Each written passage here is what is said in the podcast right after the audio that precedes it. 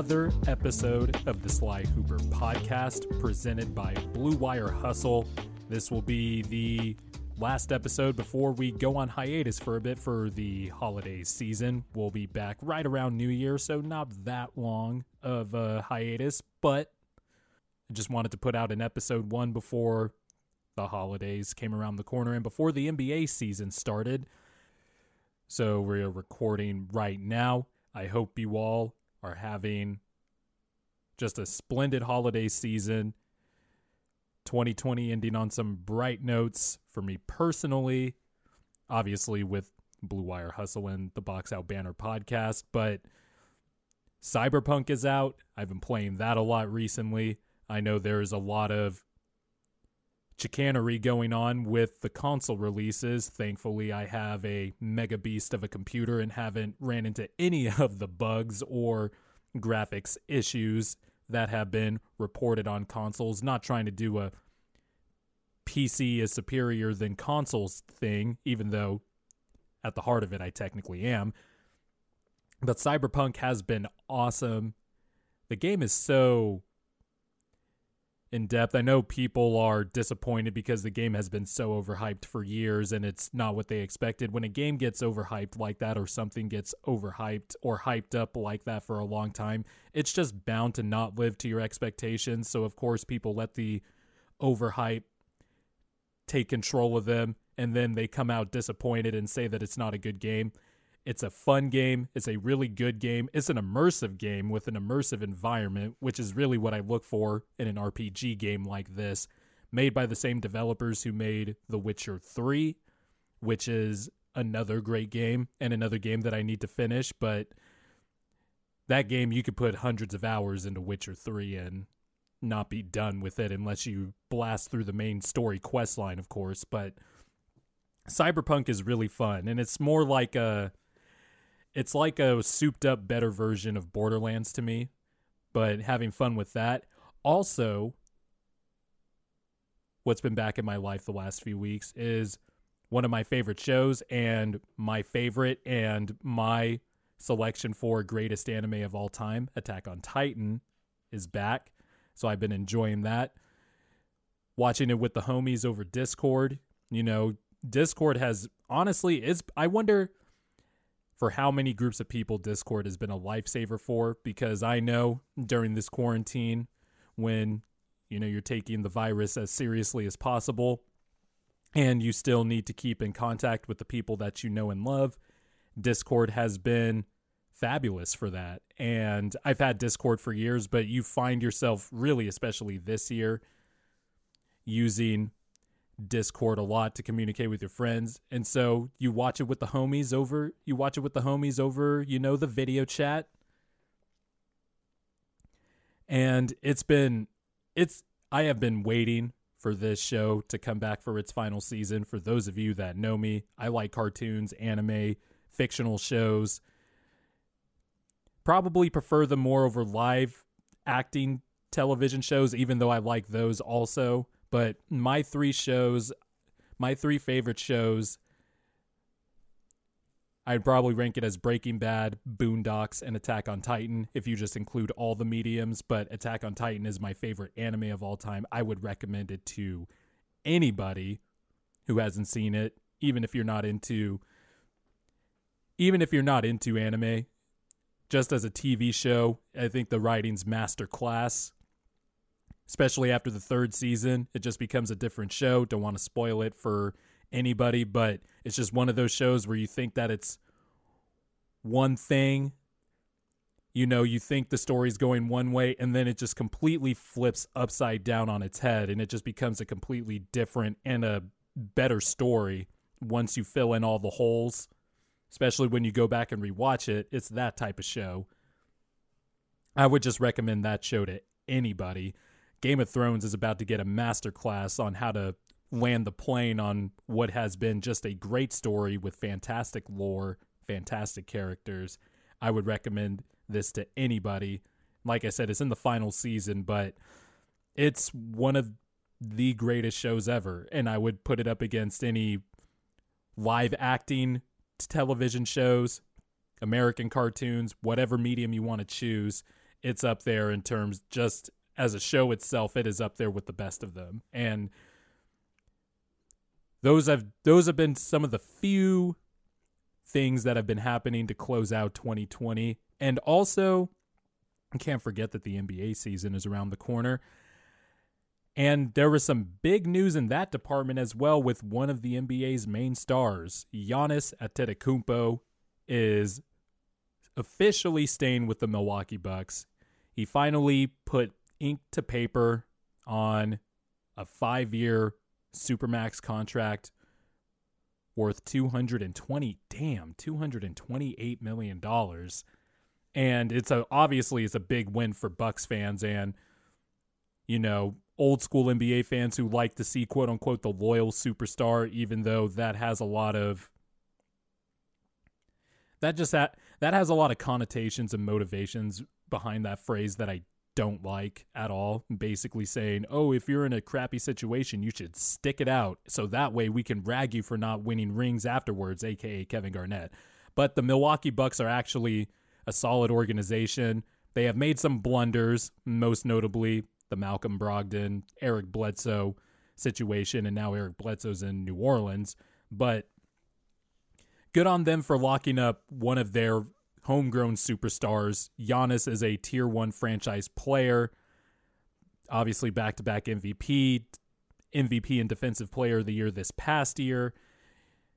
It's just a win for the Bucks, and it is a win for the NBA because even though I have no problem with players wanting to find better situations for themselves or wanting to team up, I also think that there is something admirable about staying with your franchise for a whole year, especially just narrative wise, historically wise, and I know people don't like to mix in those terms when we talk about basketball, but basketball is one of the few sports where the sport itself lends to artistic storytelling and lends itself to make some type of lore, I guess, for lack of a better phrase. And so I think there's something cool about the NBA superstars staying with their franchise for the with the franchise that they were selected by for their entire career. Steph Curry, Damian Lillard, Giannis, Russell Westbrook for a while until they parted way until they decided to part ways and they traded Westbrook to Houston. But I think that's good for the league and it's good for the small market team because you could just think, okay, maybe I can grow my superstar here and keep him here. Now, the Bucks need to do whatever they can to make sure that they keep putting the winning team around Giannis. But as long as you have Giannis, you're always going to be a walking playoff berth. It's just how you build the team around Giannis because he does have some glaring flaws in his game that maybe it does limit his ceiling as a primary ball handler in the playoffs. I know a lot of smart people have talked about maybe using Giannis more as a screen man, and rather than developing a three point shot like the Bucks have been trying to get him to do the last few years, maybe get him a post move because Giannis is huge. He can bully he can bully people on the block. He can bully his way to the rim. He is a very effective post up player. And as a roll man, he would be a dynamic lob catcher. You know, he would catch in traffic.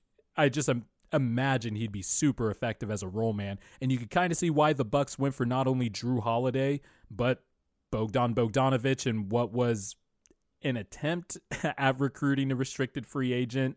We really don't know what happened there, but having somebody like Jrue Holiday, who is a better passer than George Hill and Eric Bledsoe, although not a top tier passer, but a good passer, and Bogdan Bogdanovich, who was who is an elite playmaker, not an elite play, but you close to it. He is a damn good playmaker. He's better than Jrue Holiday. You could see why the Bucks went for those two players.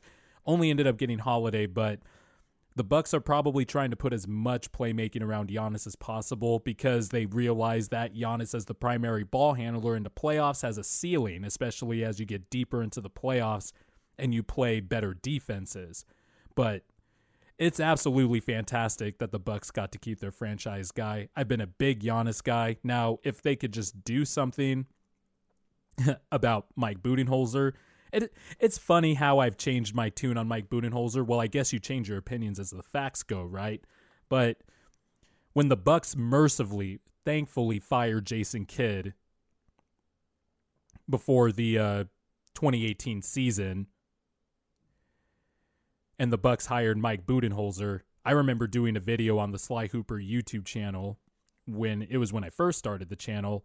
I predicted that the Bucks would finish seventh in both offensive rating and defensive rating, and probably top three in pace, just because Mike Budenholzer was going to change the whole system around Giannis. Now it turns out the Bucks might just need to change the head coaches again because I'm telling you, after these last two playoffs, I am out on Bud as a head coach. He's always going to be a good regular season head coach. He's always going to put in a system that pretends to regular season winning and putting players who might not necessarily play in the playoffs in the best chances to win. So that accumulates more wins in the regular season just by itself right there. But in the playoffs, he can adjust. He likes to play deep rotations. Just I still can't get over the fact that Giannis registered actual playoff games where he was under 40 minutes. Like that's just insane to me, but maybe as the Bucks continue to try and find ways to add more depth around Giannis and better players, maybe it shortens the rotation naturally so Bud can play his best players in the playoffs, but as much as I want to believe in the Bucks as them being the best team in the East, and I do have them as the best team in the East and the top of the tiers in the Eastern Conference, I do have to acknowledge that they are also just as susceptible to getting knocked off as any of the lower tiered teams just because one, the Bucks have a style that eventually stales in the playoffs and they don't they haven't shown that their he- their head coach hasn't shown that he can adjust properly to it or adjust defensively also because you saw that the bucks were just stubborn and didn't want to switch up their coverage a lot against Miami. They allowed a lot of threes and that's just death for good playoff teams that make a lot of good shots that take good shots and their shot chart is great as a team. I guess I'm just not faithful in the fact I guess I'm just not a believer in Mike Budenholzer anymore. And I am also Still kind of skeptical at the Bucks management to keep this team a winner around Giannis for most of his contract. And while it is a five-year extension and Bucks fans should be happy, there isn't a play out, there isn't a opt out until the 2025 season. That still doesn't mean Giannis will stay for the duration of his contract and I know Bucks fans would probably hate to hear this, and I know it sounds like I am trying to create just new talking points for ESPN talk shows because I imagine a lot of it dissipated after Giannis put pen to paper uh, this week. But that still doesn't mean he's going to be there for the duration of his contract. Five years is a long time. There's a lot of stuff that could happen between now and then.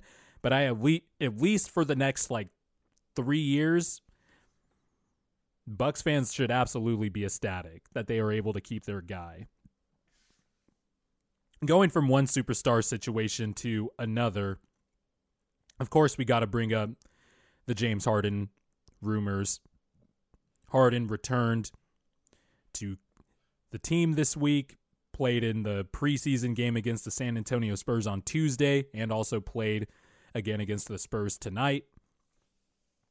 There's been a lot of stuff coming out, especially from the Houston side, about what the culture has been like under James Harden, ESPN's Tim McMahon, who is well connected to all the Texas teams, basically. Basically, he's ESPN's Texas basketball correspondent. He basically outlined the culture that has been going on in Houston for the last few years and how the basically the gist of the report was James Harden basically getting whatever he wanted when he wanted. And you know, there was some stuff in there like what happened with the Chris Paul thing. Um, James Harden taking practices off ahead of time, especially if there's a road trip to like a big city like LA or New York, knowing that he was going to party the next day or that night and take off practice that day, the next day, and then show up to the game, stuff like that. And I'm just sitting here wondering after the James Harden reports and the big athletic story on the Clippers culture and the preferential treatment that superstars got. I'm just wondering if these reports are actually something or what are the point of these reports after reading them. Yeah, it's good to read. It's it's good stuff to know. You're getting a behind the curtains look. But I see a lot of, you know, oh, this is damning. Uh, people on Twitter reacting like, oh, James is just getting whatever he wants. Paul George and Kawhi Leonard getting preferential treatment, even though there was maybe a few things in there I was like, okay, maybe Paul George and Kawhi were abusing the privilege of being a superstar too cavalierly, right? But I'm still sitting here just like, okay, what superstar doesn't get this type of treatment? Also, the stories about James Harden partying maybe not showing up to practice on time or not showing up altogether, but showing up to games and being durable and playing in every game and dropping 50 points. That sounds a lot like somebody, a basketball player who I don't know might be my favorite player of all time, Allen Iverson. You know, you heard a few stories about his uh, night adventures, I will say, and then him showing up the next day to drop 50. And I'm just wondering like these are these reports actually something? Because to me it's like yeah no shit. Star players are going to get treatment. And you know i made my jokes and stuff. And twitter you know everybody likes to make their jokes on twitter. And i am certainly not one to say that i haven't. I absolutely have. But to me these reports are nothing people are still going to trade for james harden because James Harden is a tier one franchise player and has finished top three in the MVP voting over the last three years, is one of the best offensive players ever. Teams are going to trade for that. That's just what it is. And of course, you want to cater to his demands because that guy's a walking playoff berth. James Harden demanding a trade every offseason, like in the ESPN report, basically saying, build the bet, build, keep building a contender around me or I'm going to be traded to me, it's like, yeah, no shit. That's what the superstar should do. Now, maybe there could have been different ways to go about it.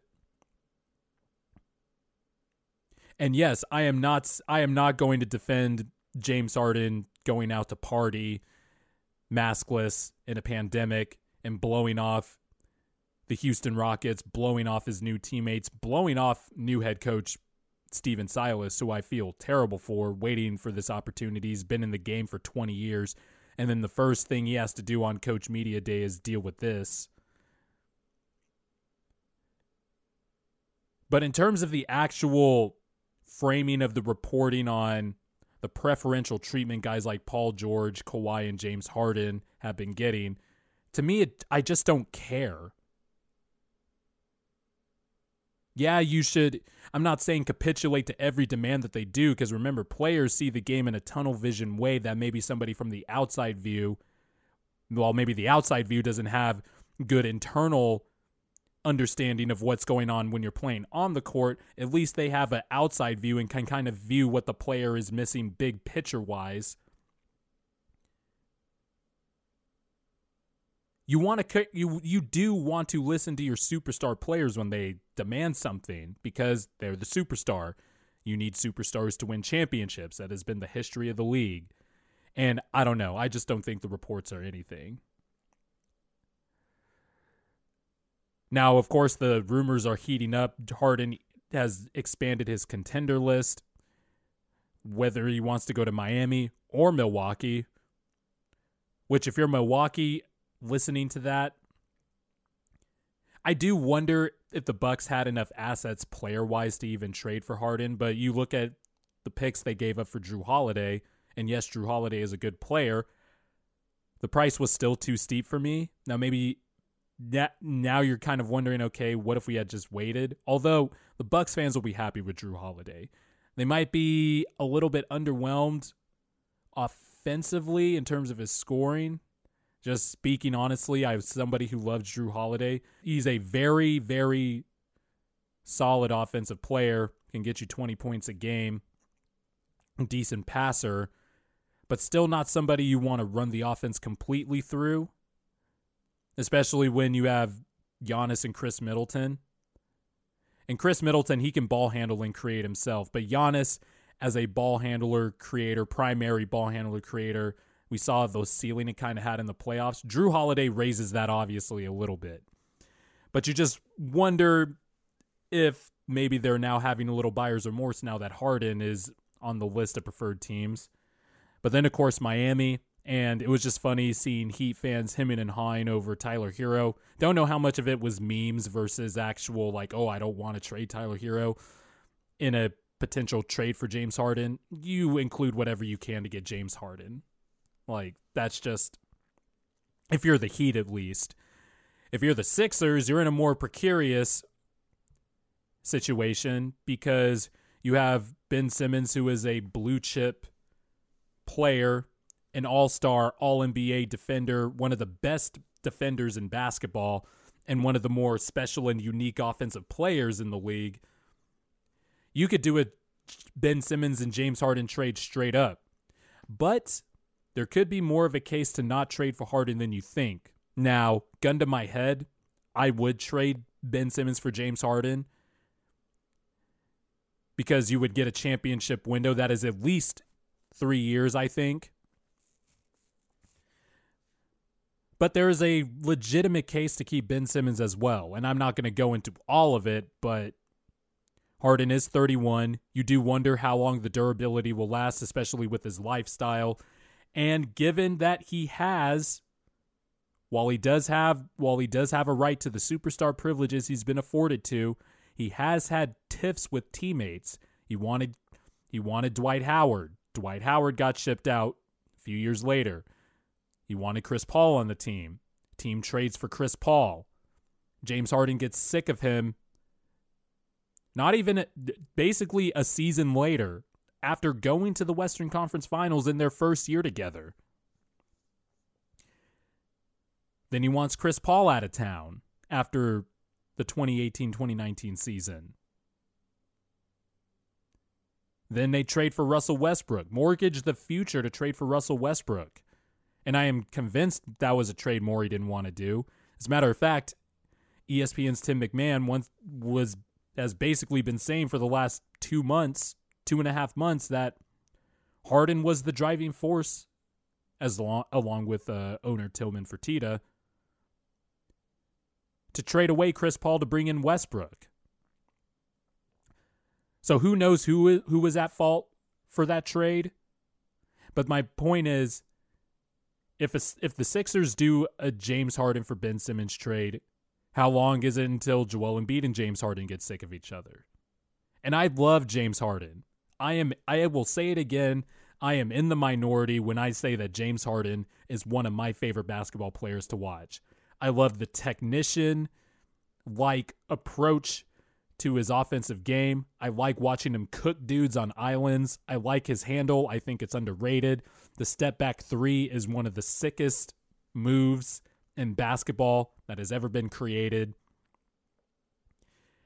And honestly, the foul drawing, it can get monotonous at times, but overall, I don't really have a problem with it, especially because there is a genius to the level that he is.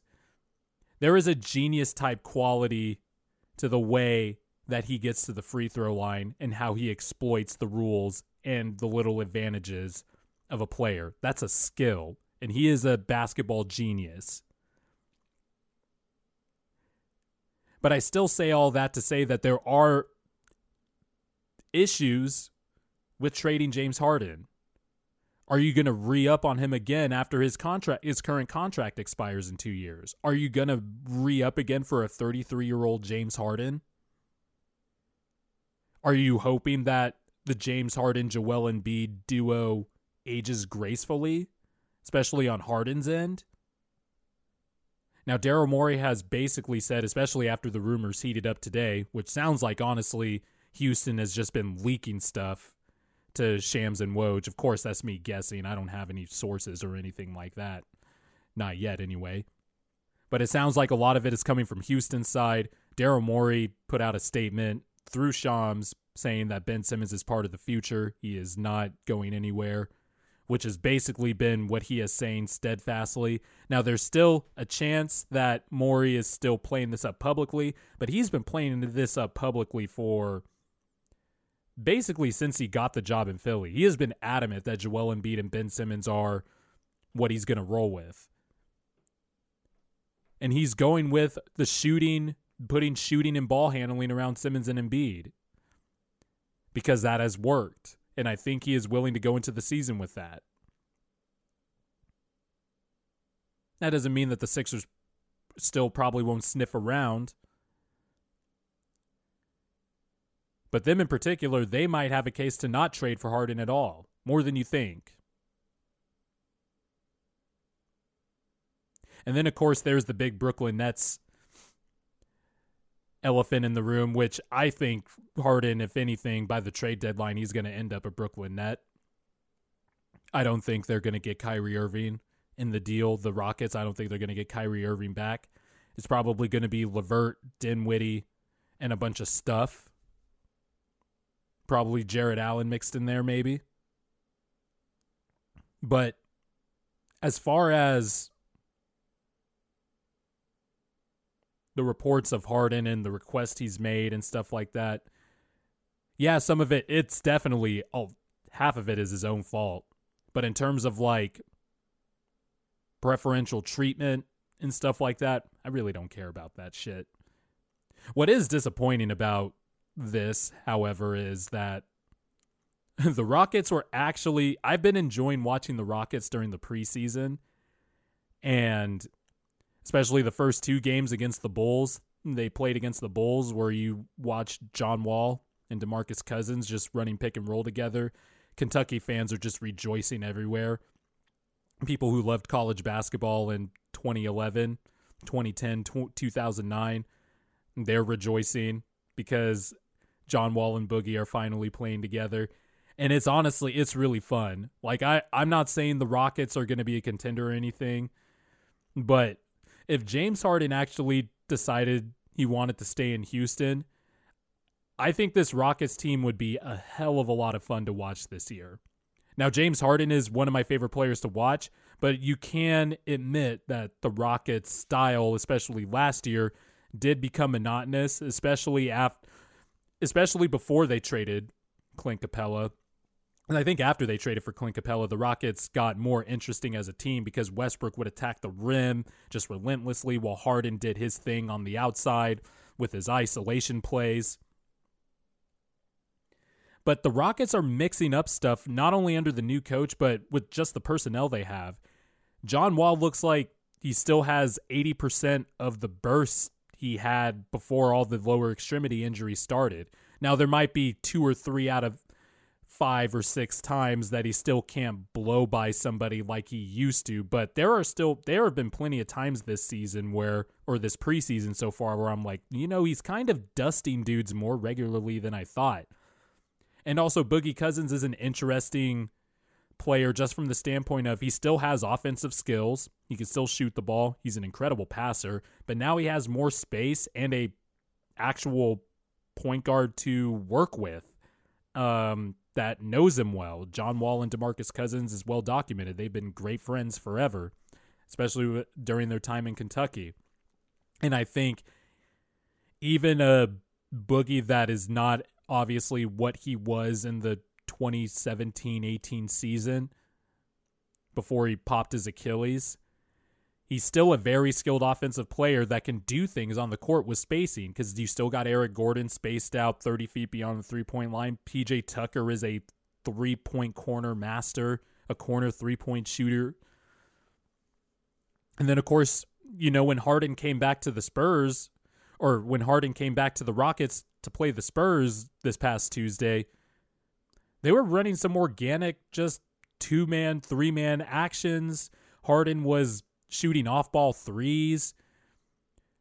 Harden was spotting up off of a off of wall pick and roll. And that's the other thing too. John Wall is different from Russell Westbrook in the sense Westbrook is the better player, especially now at this point in their careers. But I think John Wall does have the edge on Westbrook in the sense that he knows how to play out of pick and roll. He knows all the little tricks like put the put the big that's trailing on the back hip and getting to the rim. He's crafty and John Wall is also a very smart player and a very very very good passer and playmaker. And I think that's a little different of an element that the Rockets have that is different from Westbrook, who also averaged a lot of assists, but I think Wall is more better at the higher reads than Westbrook is. Westbrook, he is a good passer, but I think a lot of his passes come off of creation and the fact that three dudes collapse on him on the paint at all cost. Wall is a little bit more shifty with his handle, can get to the rim, has a little bit more tricks of the trade, and you could see the organic action that it's creating among the Rockets. And then, not to mention, you still have Christian Wood. You're getting thick wings like David Nwaba, even though he's coming off of injury. You still have Danuel House, Ben McLemore. Like the Rockets still have good fitting players around Harden. And not only that, John Wall and Boogie. I'm going to be tracking John Wall and Boogie because while they won't be what they once were, obviously, I think John Wall might be able to recoup some of the value on his contract more than I thought he would. I thought that contract was a disaster, and I love John Wall. But he is showing me something in this preseason where it's like, okay, there is still a good player in there. He just, I just want to see him sustain it over time. Um, he looks in shape, and there were a bunch of reports saying that John Wall did not look good. People were saying that he you know, there were reports that Bradley Beal didn't think he worked hard enough in his rehab. That was in the Athletic. But John Wall kind of still looks good to me. And if Harden was there, they would be so they would be the Rockets would be a really fun team to watch. Probably not a deep playoff run type team or a contender, but they definitely be a league pass team for sure. But one of my league pass teams this year, the Hornets, man, is LaMelo Ball just fun to watch. And I figured he was going to be one of my favorite rookies to watch just because I love Lonzo Ball and I love LaMelo Ball. Um, LaMelo Ball is going to be absolutely better than Lonzo.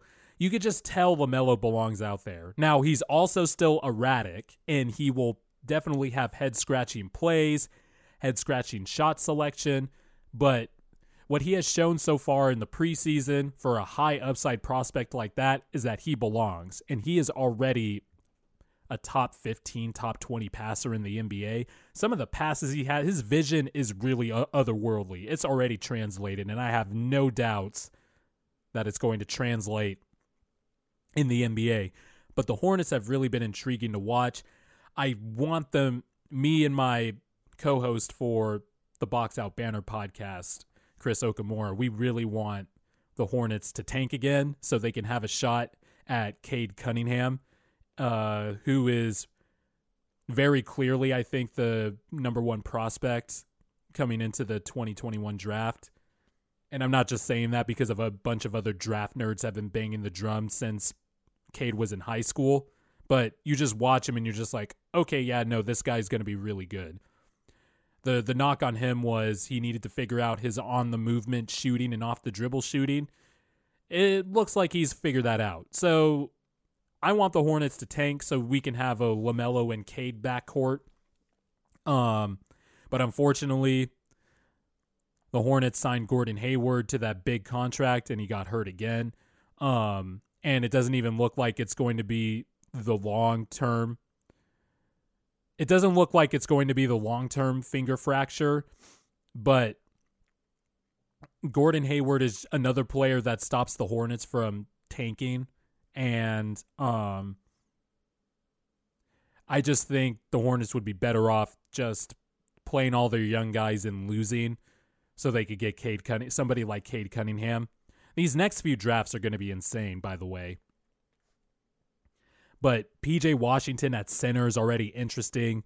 Miles Bridges as a power forward with his athleticism is also going to be intriguing. Terry Rozier, who actually played solid last year, as solid as you could expect. You wonder if maybe he has another leap in him and maybe that contract doesn't look as bad as it first did when he signed it.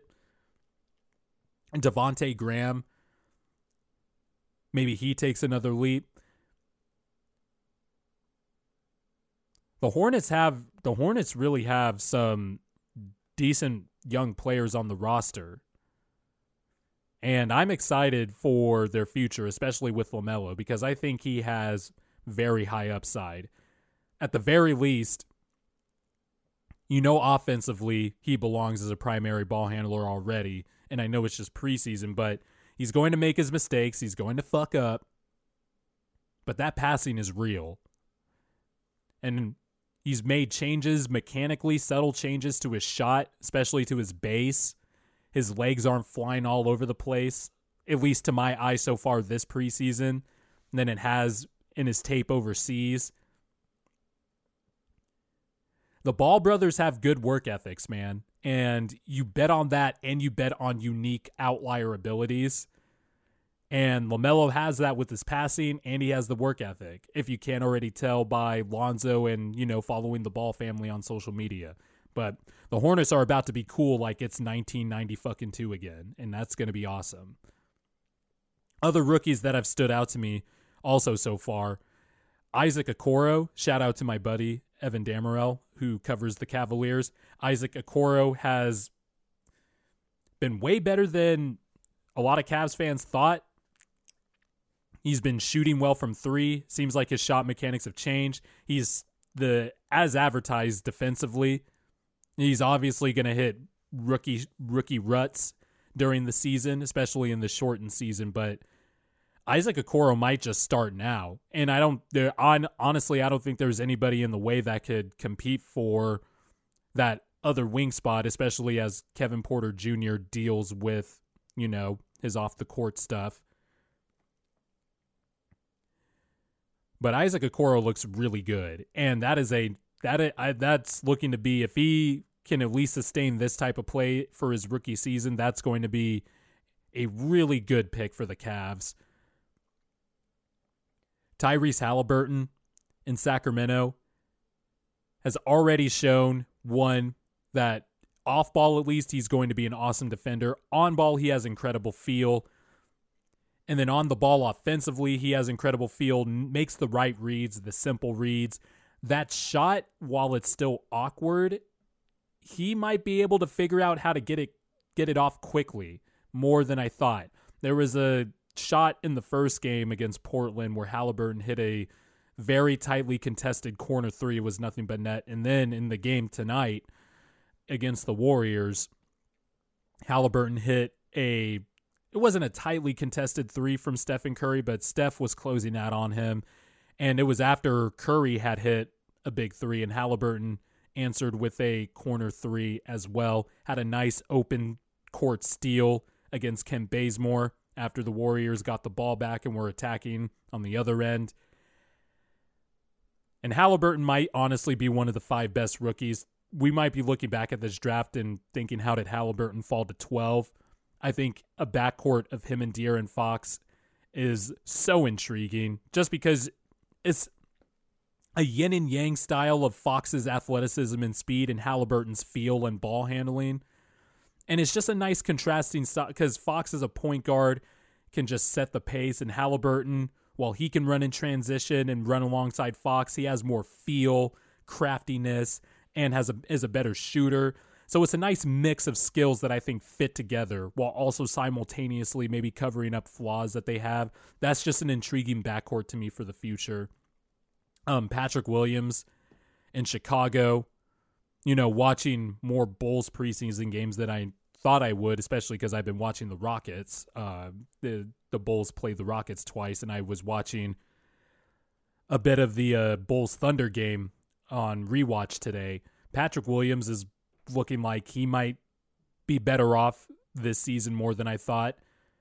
That shot looks good he gets a lot of elevation on that shot and he is a big long athletic defender. If he could just he doesn't even need to put his hands down when contesting. He could just keep his hands straight up and slide his feet like on that one block he got against the thunder yesterday. There might not be a lot of superstar potential players coming out of this draft class. I do think there are a few that could be a tier two franchise or tier two type of player. There's a lot of good role players, a lot of good solid players that are projected to do well coming out of this draft. We're going to look back on this draft and be like, wow, there was a lot of dudes who had a lot of seven to 10 year careers, almost like, and I think I brought this draft up earlier, almost like the 2006 draft where you had just a bunch of players who ended up with eight to 14 year careers. In the 2006 draft, there were 19 players who had an NBA career of seven years or longer, 12 players who had a career that were 10 years or longer. And then, of course, you still have the active NBA players. You know, your PJ Tuckers, your JJ Redicks, Rudy Gays, Lamarcus Aldridges of the world. And I have a feel I have a sneaking suspicion the 2020 draft is going to be like that when we look back on it in what 2026 or 2027. One last thing before we go. Of course, we have to talk about the Philadelphia 76ers and how I am just ecstatic that we're going to have a team that's going to be watchable again. The first preseason game against the Celtics on Tuesday was absolutely everything I wanted to see from a checkbox, a checkpoint standpoint in that game. Spacing, actions that were ran in the first year of the Simmons and Embiid duo because we had shooters. Joel Embiid getting single covered on back to back possessions because there were there was enough shooting and ball handling on the court that nobody wanted to help off to help out poor old Robert Williams who was you know uh, some of it was preseason coverages, and probably the Celtics wanted to see how Robert Williams could hold up against Embiid, but also some of it was natural and organic, in that players would try to dig down and dig down on Embiid in the post, but they can't leave the shooters that are surrounding Embiid. And then, of course, Simmons and Embiid lineups with the shooters that worked. Simmons with only shooters that worked. Embiid with only shooters and ball handling that worked. There's a little bit more ball handling on this team that there was in the past. Seth Curry can do it a little bit. You don't want him doing it all the time.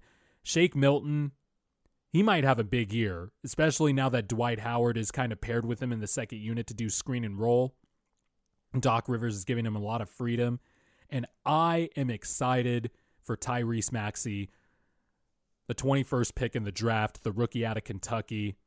We all know how well prepared Kentucky guys are to be coached at the NBA level, but also how the system typically doesn't show the full skill set of its players because there's so many good players on the team and Calipari has a system usually that he likes to run and won't cater that system to his best players.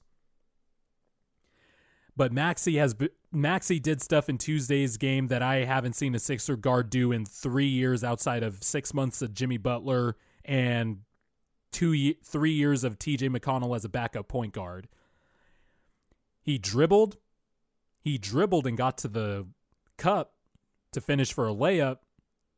He even made some floaters, which you know we haven't had a floater guy since Lou Williams and a few other guards that were rotated in the process era. I'm really in on this Maxey kid. He's going to be pushing for m- minutes immediately because he has a skill set that the Sixers just haven't had. A ball handling combo guard that could score, can make the simple reads out of a pick and roll. And it remains to be seen, but he has been doing work on his pull up jump shot. It looked fine in high school. He shot 29% from three in Kentucky, but the shot mechanics look good. I just think it's a matter of him getting older and letting his body develop to be able to shoot from that range. But he's a workhorse. He has the respect of LeBron James. Ben Simmons is good friends with him. And I'm just excited about Maxey because he adds a dimension from the guard spot the Sixers were hoping probably Markelle Fultz would have brought. And we all know what happened there. But I'm really excited about this Sixers season. I think Joel Embiid is going to reestablish himself as a tier one franchise player again. I can't wait to reheat an old take that I have about Joel Embiid at the end of the season. You'll hear that take in the Box Out Banter podcast that we're going to record next week. I think Joel Embiid is also going to be in the running for MVP and Defensive Player of the Year. I also I really think people are underrating the Sixer team now. Well, I don't know if people are underrating it so much because of the season before, and rightfully so, but maybe people are skeptical still of the Simmons and Embiid pairing. I'm telling you, there is long-standing evidence that Embiid with guards, Embiid and Simmons with guards and shooters work. And this team makes more sense now, even though it might be less talented. The fit is superior. And I think the Sixers are going to win 47 to 49 games, which is the equivalent of a 57 to 50 win season in an 82 game season. So watch out for the Sixers. So that's all I have for today. Have a Merry Christmas. Everybody enjoy your families. Enjoy the last two weeks of what has been a very strange and fucked up year. It is ending on some high notes. We will be back around New Year's. And until then, deuces.